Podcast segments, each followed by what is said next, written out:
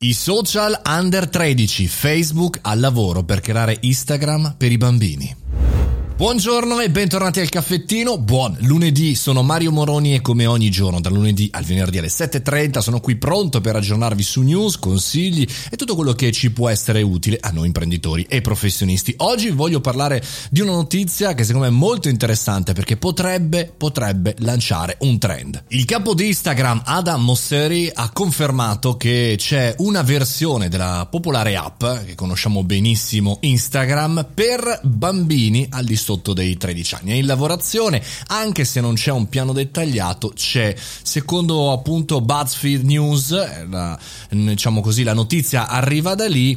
Eh, diciamo, questa è una vera e propria notizia che potrebbe aprire un trend. Il virgolettato, anche se tradotto, è, è una delle cose che stiamo esplorando parte della soluzione eh, di questa situazione di bambini che vorrebbero iscriversi ai social o si iscrivono neanche avessero l'età, bene, è creare una versione di Instagram per giovani ragazzi in cui i genitori abbiano trasparenza e controllo. Questa è la sua dichiarazione. Cosa ne penso? Beh, ho un'idea negativa pessimistica e un'idea positiva. Partiamo prima da quella brutta. I social sono fatti per adulti che hanno competenze, hanno ragionamenti e quindi il social che cosa fa? Se tu non ci puoi entrare, ti crea un altro social eh, in cui tu puoi entrare, poi potrai migrare da una parte all'altra. Sì, va bene, il parental control, eccetera, eccetera, però tendenzialmente per me sei un numero, quindi come accade magari su YouTube Kids, sì, è vero, è vero che tu vedi solamente alcuni video, però tante tante volte vedi dei video sbagliati oppure è difficile selezionare, insomma ci sono delle bandiere d'ingresso importanti.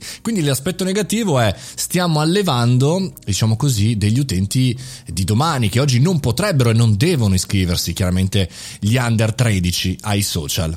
Il pensiero positivo invece in questa notizia potrebbe essere, beh, a questo punto tuteliamo i bambini e quindi su questi social devi necessariamente formarti, fare dei giochi, eh, diciamo così, educativi, informarti, cioè puoi creare un ecosistema che non dico che può far concorrenza alla scuola, però può aiutare gli stessi maestri, gli stessi eh, insegnanti e magari perché no, iscriversi sui siti dedicati ai bambini grazie a una sorta di Facebook Junior Connect, cioè ti puoi registrare solo se sei un bambino verificato che vai a scuola e bla bla bla. Sfrutto questo gioco, questo esempio per proporre al Facebook e all'Instagram della situazione che volesse lavorare su questo social per i bambini di non inserire algoritmi, non far inserire pubblicità di aziende che ti portano fuori ad acquistare, a vedere bla bla bla, cioè di sconvolgere il sistema, di dare indietro quello che i social hanno ottenuto e ottengono e monetizzano con gli adulti per una piattaforma ad utilizzo no profit dei bambini, delle famiglie, magari perché no, della scuola dell'obbligo in tutti i paesi per dare indietro quello che hanno ricevuto per tutti questi anni dal punto di vista economico e anche di dati. Sarebbe un grande punto, una grande rivincita e un grande plus per questi social. Staremo a vedere.